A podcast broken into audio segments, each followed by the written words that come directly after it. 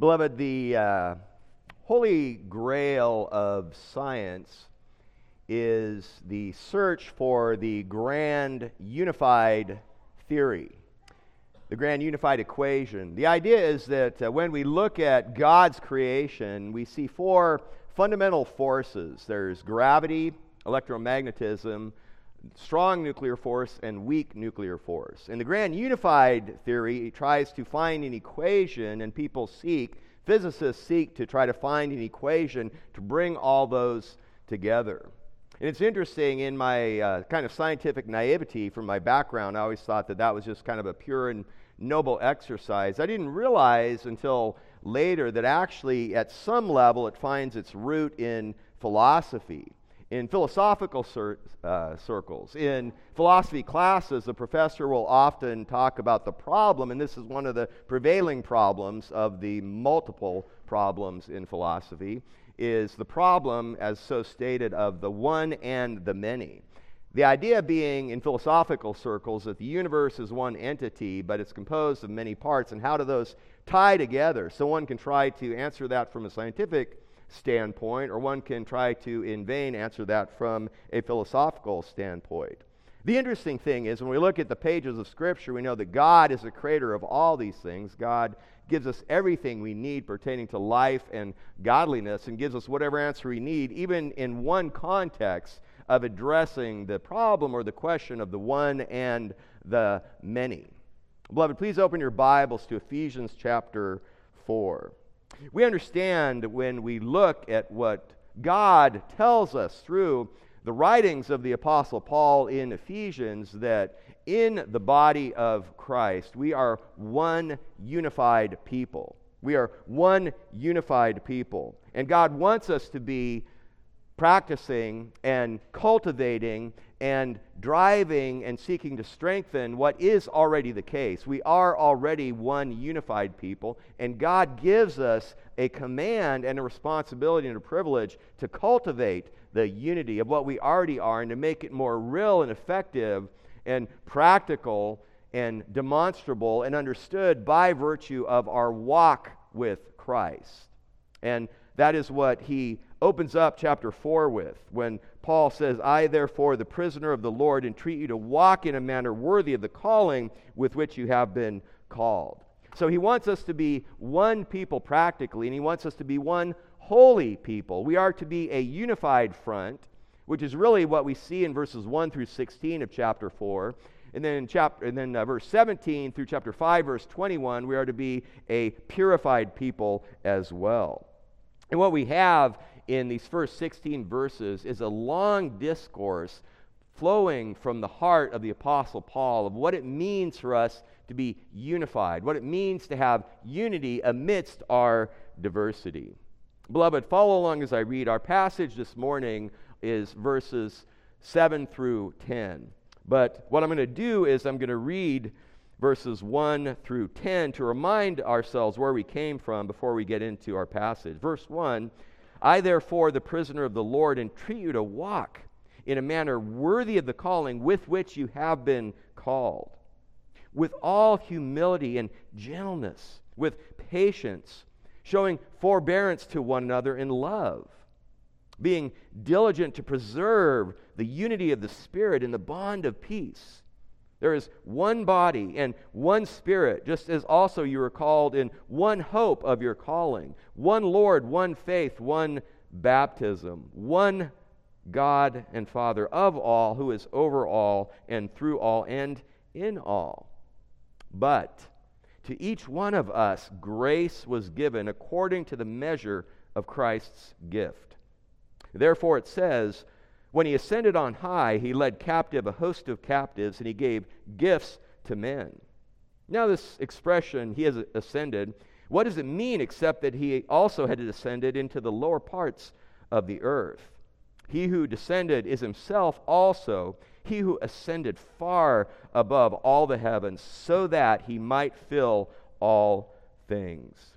Beloved, this is the word of God that has been read in your hearing. Please attend to it as such. Let us pray that the truth that is contained herein would uh, rest our souls and our hearts in all that we do. Now, what we see here is Paul cannot help himself, even as he's getting to the latter part of the letter, where there is a greater emphasis on the exhortation, on the command, on the imperative of how we are to walk based upon the riches of the wealth that we enjoy in Christ. Paul can't help himself but to erupt in great doctrinal statements about who Jesus is and what it means for you and for me. And what we see in these verses, in these four verses, is that Jesus is the giver, the victor, and the filler.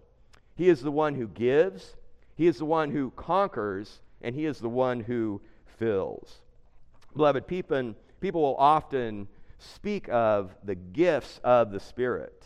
And insofar as we would look at 1 Corinthians 12, verses 4 through 11, really the whole chapter, it is the Spirit who distributes the gifts according to his will. 1 Corinthians 12, verse 11. It's interesting, we can go to Romans chapter 12 and see there another list of gifts, and actually it is God the Father who is the one who gives the gifts in Romans 12. But here, in Ephesians 4, beginning in verse 7, it is Jesus, it is the Son who is the giver. He is the giver and the dispenser of all gifts. That's why Paul says, But to each one of us grace was given according to the measure of Christ's gift. Uh, the little Greek word translated there is but. It's a, it's a mild. It's not a strong adversative, it's a mild adversative. You could even sometimes translate it as and, but it is an indication that Paul is making a slight change in direction. So, as we were reminded when we read those first six verses, especially verses 4 through 6, with the seven ones that are the foundation. The unity of the Trinity is the foundation of the unity of the body of Christ. And what Paul is doing is he's making a slight shift from unity to diversity. The unity amidst the diversity. In the same way, there is one God, there is a unified Godhead, there is even a diversity, of course, within the Trinity, within the triune Godhead of Father, Son, and Spirit, or in the order in which Paul gives here in 4 Spirit, the Son, and the Father. So also, there is unity amidst diversity in the body of Christ. This is, there is no problem of the one and the many. There is the beauty and the glory and the wonder of the one and the many in the economy of God. But it says, but to each one. So he turns from the all to the each one, the individual. And he says, grace was given. It's interesting, the context of the grace here is not so much the grace that saves, but the grace that enables the saved to serve. This grace, the grace that saves, the grace that saves us from the fetters and the bondage of sin, is exactly the same for all this second kind of grace. This is not a second blessing. Don't misunderstand that. It's the same grace. It's just if It's almost like two sides of the same coin. The, the first side of that grace is the grace that saved, is exactly the same for all. We are saved by faith alone in Christ alone. All of us, all of us are saved by the regenerating power of the Holy Spirit. We are all elected and justified in exactly the same way. But this second dimension, this other side of grace, is unique. And it is unique to each and every person. The first grace works in election and justification. This second grace works in our sanctification.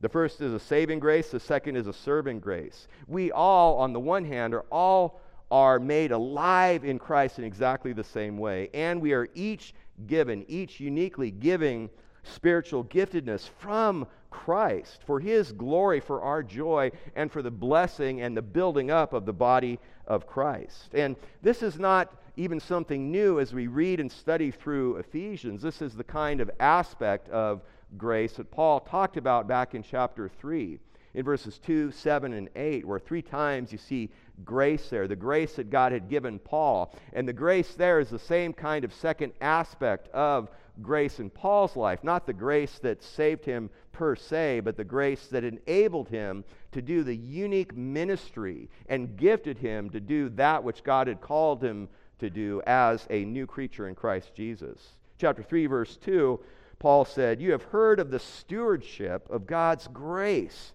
which was given to me for you. And then look at verse 7 of which I was made a minister according to the gift of God's grace, which was given to me according to the working of his power. Verse 8 To me, the very least of all saints, this grace was given to preach to the Gentiles and the, unfathom- the unfathomable riches of Christ. So, beloved, in the same way as God gave Paul a unique giftedness and a unique calling, so also you and I have a unique giftedness, each and every one of us. We're all, in a sense, many have said before, spiritual snowflakes, not in terms of our fragility, but in terms of the uniqueness. Uh, people say that there are no two snowflakes exactly alike. So also there are no two each ones in the body of Christ exactly the same. Beloved, each one of us is uniquely given gifts for all, for God's glory and for the blessing of his body. But he continues, this is according to the measure of Christ's gift, according to the metron. The, the Greek word metron is the word from which we get our words metric. Uh, you know, it means measure, proportion, or limit. And the idea here is that the sovereign Lord, the Son, the second member of the Trinity, directs the quantity, the quality, and even the shape of the giftedness or the gift. Jesus parcels out what is necessary for the good of the body, for the blessing and the empowerment of the individual Christian. And this is not like like passing out Halloween candy. We have one big bowl and there's a bunch of grubby little paws you're reaching in to try to grab whatever we can. No, Jesus uniquely, deliberately, purposefully, individually parcels out precisely what you need and what I need in terms of the call, in terms of the task, in terms of the responsibility, and in terms of the power to do just that. Now, when we talk about gifts, uh, one can try to think about, well, what, and many times people will say, well, I don't know what gift I have or what gift I don't have. Uh, we, we can look at the lists of gifts. We'll find them in Romans 12, in 1 Corinthians 12, here in Ephesians 4, we'll get one list in verse 11 when we get there, and then also in 1 Peter 4. And what you do is when you combine all the gifts that are listed in those chapters, there could be some overlap and maybe different names for the same kind of gift. There's somewhere around 19 or 20 gifts. But I think when we look at the New Testament in its entirety, and even at these four sections, we understand that that isn't even necessarily an exhaustive list of all the gifts. And we understand that we all have, as created by God, different abilities, different opportunities. And even in the spiritual, mystical, wonderful dimension of the supernatural giftedness that God gives us, so also the same way. Some may have greater measures of mercy, some ha- may have greater measures of teaching, some may have greater measures of evangelism. But even with the three examples that I just pulled out, we understand that we ought not say, well, I don't have the gift of mercy, so I'm not going to be merciful. Or, I don't have the gift of teaching, so I'm going to keep my mouth closed all the time and never tell anyone, my children, my neighbor, about the glory and the wonder and the forgiveness of sin that's available in Christ. No, we are all charged in all of these areas. Just we are gifted at different levels in all of these. So, to help us understand and extending this further, we ought not find some kind of list of gifts and then go through it ourselves or take some kind of aptitude test or even ask people say well you know check i've got this one i've got that one i don't have that one. That's not how we are to look at it. The way we are to look at it is all the virtues all the gifts that we do have listed in these areas. It's like god even continuing the illustration and analogy that Paul uses here in Ephesians, God is the master artist. He's the master composer. And you can imagine as a master artist, he has a palette. And in the palette, he's got the little wells of all these different areas of gifting. And he paints each and every one of us, you, as a unique blend, a unique masterpiece with different measures of those beautiful colors. Some more dynamic, vibrant colors, some more muted. But God is the one that is doing this for His glory. Beloved, and you become an individually perfect blend of God's gifts from His hand to you. The unique blend God has painted, the individual masterpiece that is you. One masterpiece. Again, when we think of the masterpiece of the one body of Christ in chapter 3, and in the first six verses here in chapter 4, his magnum opus, that's the one. But now there are many masterpieces, each one an individual masterpiece. Each one, and it kind of violates the Latin phrase, but there are many magnum opus C or opus I. I'm not sure how you would pluralize that. That's the diversity. That is the many, the one in the many. Beloved, practically what it means for us in the body of Christ is since this is, and, and by the way, I think you may have heard me say the word giftedness. I think that's a great word to kind of capture with the dynamic here. Uh, of those four chapters that I talked about where you see gifts, in 1 Peter 4, it's a singular gift. And I think the idea there is the giftedness, the blend of all of these elements that God has painted you as. That's what I mean when I talk about giftedness. Now, since this is back here in Ephesians 4 7, since this is being measured out by Jesus, we don't need to worry about how much we get of that gift or this gift. And we certainly don't need to worry about how much he gets or she gets or how much they get. Because we understand that Jesus gives the exact amount necessary of what you need and what I need to accomplish what our gift is and what our gift requires. Same thing with the power. One man said that God never gives December grace in June. Similarly, he said, God doesn't supply strength to climb a mountain when his children are walking on flat land. God will give you just what you need when you need it. I said this maybe once or twice from the pulpit and certainly in offlines. I remember one time uh, several years ago, before God really began to bless us uh, just with prosperity, even at the material level in our church, and it was kind of a lean time in the early years. And I remember my brother, Elder Chairman Tim, was talking about, and I just loved it. He said, We have, we're, we're trying to figure out how to manage the amount that God had given us. And I remember Tim said, We have down to the exact penny that God intended for us. And if you know Tim, you, that's my best uh, illustration. But I, I love that. That struck in my heart because it was so rich and true. Beloved, in the same way, in terms of the giftedness, God gives you down to the last iota, until a drop of what you and I need. And again, to each one of us. To each one of us. That means none of us. That means you are, none of us are redundant, superfluous, or useless. Um, one more element is the value of the gift is not determined by the gift. The value of your giftedness is determined by your use of it, how you appropriate it, the sovereignty of God and the responsibility of man. And we understand that your giftedness, my giftedness from the Lord, may languish if it's unused, if it's unexercised, muscles, when we don't use our muscles, they atrophy. So also the gift can do the same. It can become close to extinction. That's why, for example, Paul tells his young protege Timothy from his second Roman imprisonment when Paul was waiting for execution, 2 Timothy 1, verse 6, Paul instructed Timothy, fan into flame the gift of God which is in you.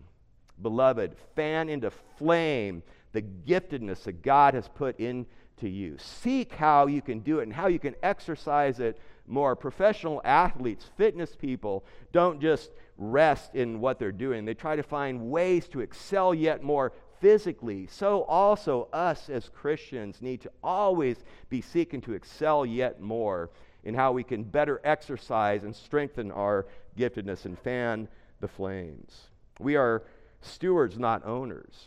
Uh, even the verse that I mentioned before, 1 Peter 4 or 10, where he talks about the giftedness, this is what Peter brings out in terms of the stewardship aspect of it. This is what the Apostle Peter wrote. As each one has received a special gift, I would like the translation, a special giftedness, employ it in serving one another. That, that's the, the one another aspect. It's not for our own uh, grandizement. It is for the blessing and encouragement one of another, employed in serving one another as good stewards of the manifold grace of God. Beloved, the body of Christ, this body of Christ is needful of your giftedness. And the church is impoverished when we don't exercise our giftedness. J.C. Ryle, the great pastor, had these choice words. He said, quote, Our gifts, our influence, our knowledge, our health, our strength, our time, our senses, our reason, our intellect, our memory, our affections, our privileges. So he starts with the supernatural gifts and then even gets to the natural talents. Our privileges as members of Christ's church, our advantages as possessors of the Bible, all our talents. Whence came these things? What hand bestowed them? Why are we what we are? Why are we not the worms that crawl on the earth? Pastor Ryle answered, he said, There's only one answer to these questions. All that we have is a loan from God. We are God's stewards, we are God's debtors. Let this thought sink deeply into our hearts. End quote. Beloved, the lordship of Christ is measured in your life by your stewardship of your gifts, of your giftedness. And each of us will one day give an account of our stewardship to the Lord. And what words do we long to hear? Well done, good and faithful servant, good and faithful slave. Enter into the joy of your master, which Christ had prepared beforehand for us. So, Jesus is the giver. Secondly, he is the victor. And what happens here is similar to back in chapter 3 when Paul began a prayer in verse 1, and then he went on this holy rabbit trail, and he had this divine interruption of theology from when he started his prayer in verse 1, then he picked it up in verse 14. Same thing here. We have a divine interruption. Paul again interrupts himself, going from the speaking of the gifts in verse 7 and then starting to elucidate what the gifts are in verse 11 with this kind of parenthetical statement, insertion that we see in verses 8 through 10. And verse 8 is where we move from Christ as the giver to Christ as the victor. He is the one who gives, and He is the one who conquers. And this is the great drama of salvation with Jesus as the triumphant general, as the mighty victor over the forces of darkness. Verse 8 Therefore it says, When he ascended on high, he led captive a host of captives, and he gave gifts to men.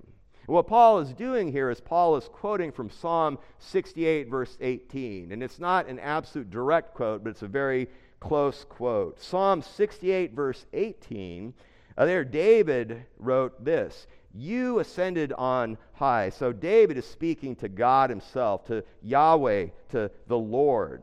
You ascended on high. You led captives, your captives. You received gifts among men, even among the rebellious also, so that the Lord God may dwell there on the ascended hill. That's why I read from Psalm 24 in our public scripture reading before. Who may ascend to the hill, to the holy hill? God Himself. And there's even the great exhortation in Psalm 24 for the we people to help prepare the way for Him, to open the doors for the Holy One to enter into His city. John Calvin called this psalm, Psalm 68, a victory ode.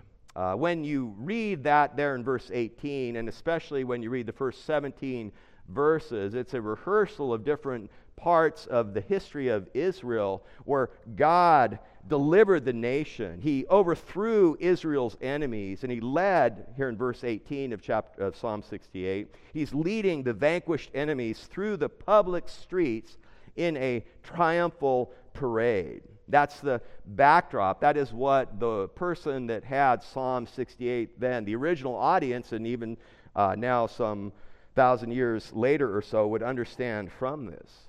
Uh, this is the same type of kind of military victory language that the prophet Isaiah used as well. Isaiah 49, turn there if you would for a moment. Isaiah 29. Let your eyes go to verses 24 through 26. There, some couple few hundred years after David, God says through the prophet Isaiah, Isaiah 49 and verse 24 Can the prey be taken from the mighty man, or the captives of a tyrant be rescued? Surely, thus says the Lord, even the captives of the mighty man will be taken away, and the prey of the tyrant will be rescued. For I will contend with the one who contends with you, and I will save your sons. And I will feed your oppressors with their own flesh, and they will become drunk with their own blood as with sweet wine. And all flesh will know that I, the Lord, am your Savior and your Redeemer, the mighty one of Jacob.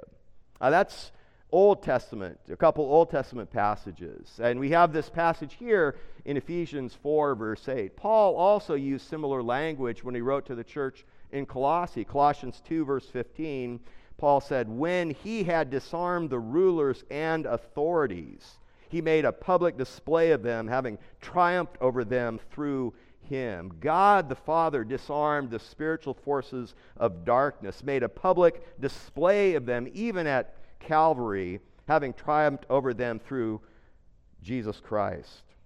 Now, what would having that understanding of the Old Testament student and even here the readers of Paul, what would the Ephesian audience, right at that particular point in time when Paul wrote this letter to the church, what would they have in mind with this kind of language? Turn now to 2 Corinthians chapter 2. In 2 Corinthians 2, Paul brings out in powerful language what was a significant seminal event that might be witnessed by a person in the Greco Roman world at that time, maybe once in a lifetime. It was called the Triumph. And it was this mighty grand parade given to a victorious Roman general, maybe once in a lifetime of people. In 2 Corinthians 2, verses 12 and 13, Paul is Paul's just in a, a state of discouragement. Now, when I came to Troas for the gospel of Christ, and when a door was opened for me in the Lord, I had no rest for my spirit, not finding Titus my brother, but taking my leave of them, I went on to Macedonia. But thanks be to God, who always leads us in his triumph in Christ and manifests through us the sweet aroma of the knowledge of him in every place. For we are a fragrance of Christ to God among those who are being saved and among those who are perishing. To the one, an aroma of death to death, to the other, an aroma from life to life. And who is adequate for these things? Paul, there to the church in Corinth, is pointing to the same kind of event as he is writing to the church in Ephesus this great triumph. It was a vast parade celebrating the victory of a Roman general. And there were massive requirements for a Roman general to even have one of these triumphs put in his honor. He had to win against a foreign nation. Civil wars and rebellions didn't qualify because they didn't bring spoils or slaves to the public treasure. 5,000 or more of the enemy forces had to be defeated in the war. There had to be a positive extension of the Roman Empire rather than just a successful def- defense or a regaining of previous territory. As to the parade, they would throw open the gates of Rome, and all the houses would be decorated. The people would climb to the tops of their rooftops, and they would line the streets all in holiday attire. Flowers and incense everywhere. They littered the street with flowers, incense. There were priests, and the parade would enter through a special gate in Rome that was opened only for a triumph and was closed after the ceremony. The parade would proceed along the path covered uh, with flowers to the temple of Jupiter. In the parade, the first group that would come would be the people carrying the banners. Uh, then there would come a body of trumpeters and musicians sounding for the music. Dancers carrying flags drawn with scenes of the war and the victory would follow after that. And then they would have the wagons of gold and the captured spoils that would come after the dancers. And then finally, the leaders of the enemy, the vanquished leaders, the generals of the vanquished army, followed by the soldiers of lesser rank, all bound in chains, would come following after that. Then finally, the victorious general would come. He would enter on a golden chariot led by four milk white white horses. He would be wearing a purple tunic embroidered with palms under a purple toga lined with gold and silver and embroidered with stars and pictures of events of the war with a bejeweled golden crown on his head. And then, after the victorious general, would come the general's army. And they would come marching in order with spears and shields, carrying praises to the general. This is the imagery that the Apostle Paul is having in his mind because he knows that would be in the mind of the Ephesian believers. Beloved, that is what he is talking about here the victorious parade of Christ. And we are in that parade. We are behind him. We are in the Lord's army. Um, one note here, you'll, you may have noticed there is one, there's a couple changes. The, one of the significant changes between Psalm 68, verse 18, and Ephesians 4, 8 is that in Psalm 68, 18, the Lord receives the gifts. When Paul brings it out here in Ephesians 4, the Lord gives the gifts. Now, this change is not a concern because what Paul is describing here is this one action of receiving and giving. And that was the type, even when in that triumph, when the Roman general, when, when they would bring the booty and the spoils, it wasn't just for the coffers of the emperor and the, sol- uh, the uh, general, that would also be distributed to the people of Rome as well. And we've seen this kind of example, for example, in Genesis 14, when Abram defeated Chedorlaomer, one of the generals of that first world war in Genesis 14, Abram took the spoils and then he gave the spoils and distributed. He gave some back to Lot to replace what had been taken from Lot. He gave some as an offering to Melchizedek, and he gave some to the other generals or the other leaders in that world war that were on his side. David, in 1 Samuel 30, received the spoils in order to give it. The Lord Jesus also receives and gives in one sense, in one act. In Acts 2, verse 33, you read the words from Luke about Jesus. Having been exalted to the right hand of God, and having received from the Father the promise of the Holy Spirit, he has poured forth this which you both see and hear. So, beloved, back here in Ephesians chapter 4, Again, Paul is emphasizing the one great action of the giver, of the conqueror, of the receiving and the giving.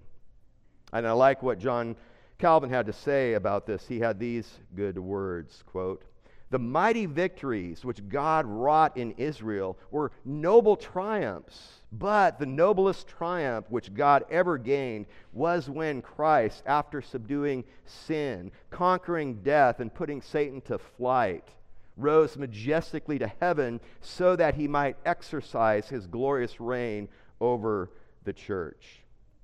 Beloved, that is part of, and, and by the way, the language there, he's talking about again the ascension, the ascension of Christ in Luke 24, the ascension of Christ in Acts chapter 1, the very same ascension that we've already been introduced to or seen again in the earlier parts of Ephesians.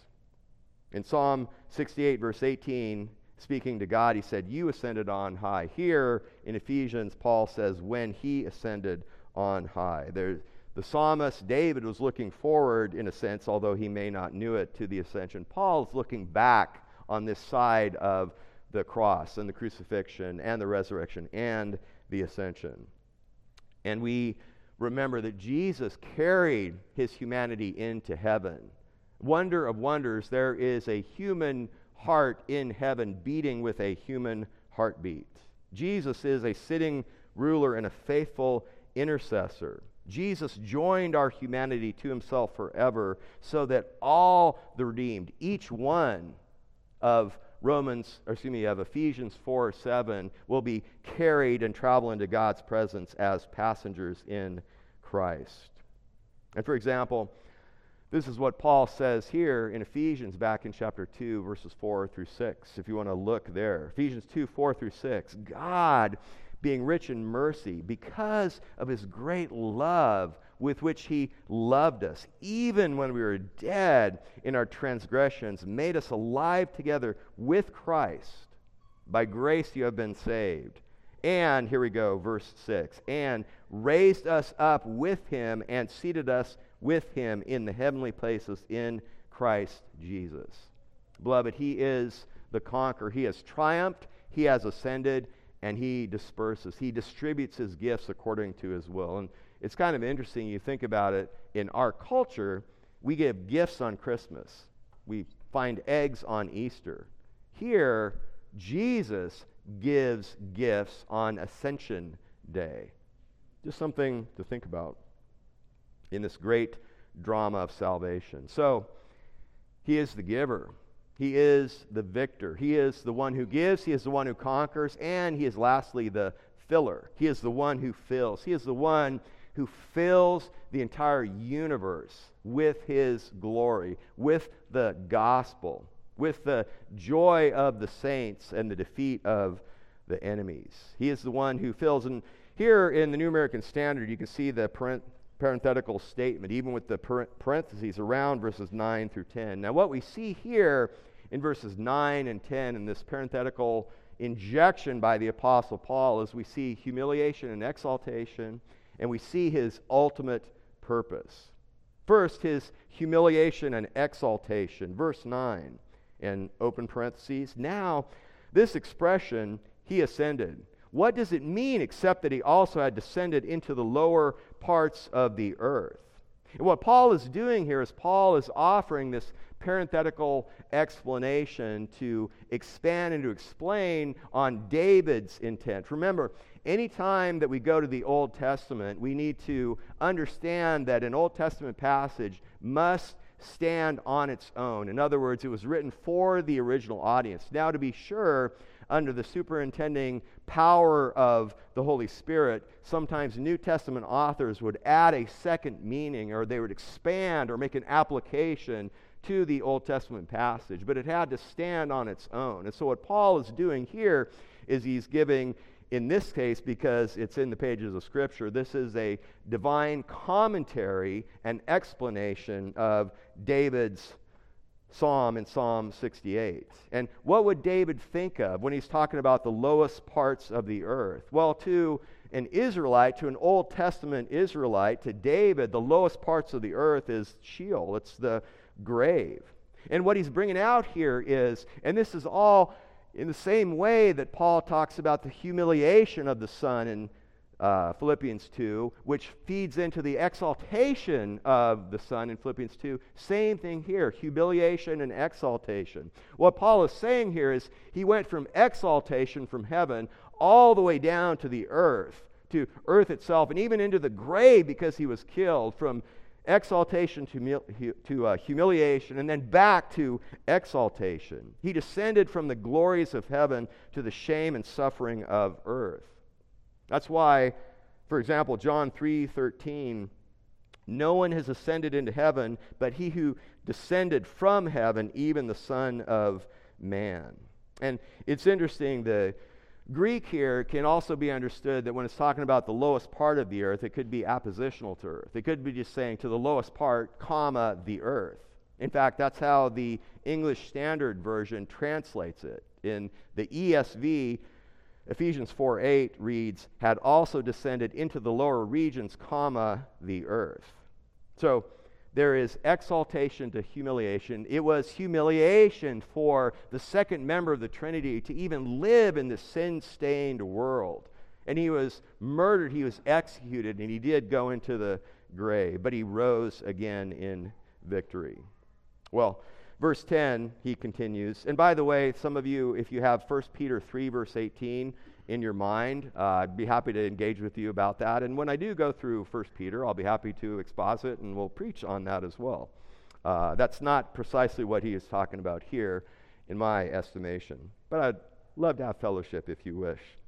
In any event, verse 10, he continues He who descended is himself also he who ascended far above all the heavens, which, by the way, the superlative language here even helps us understand. I mean, it's the highest height. What is there above heaven? There's nothing above heaven. It is the highest honor, the greatest glory imaginable, from the lowest depths to the highest heights. And in verse 10, the universal authority and unparalleled honor that belongs to the Son just jumps from the pages. And when we consider this, what does it mean to you and me being in Christ? To you as one of the each ones? What does it mean? It's the good news of the gospel, which is the message that Jesus came, walked, died, rose from the grave to overthrow the grave, to overthrow Sheol, to defeat sin and Satan, disease, and even death itself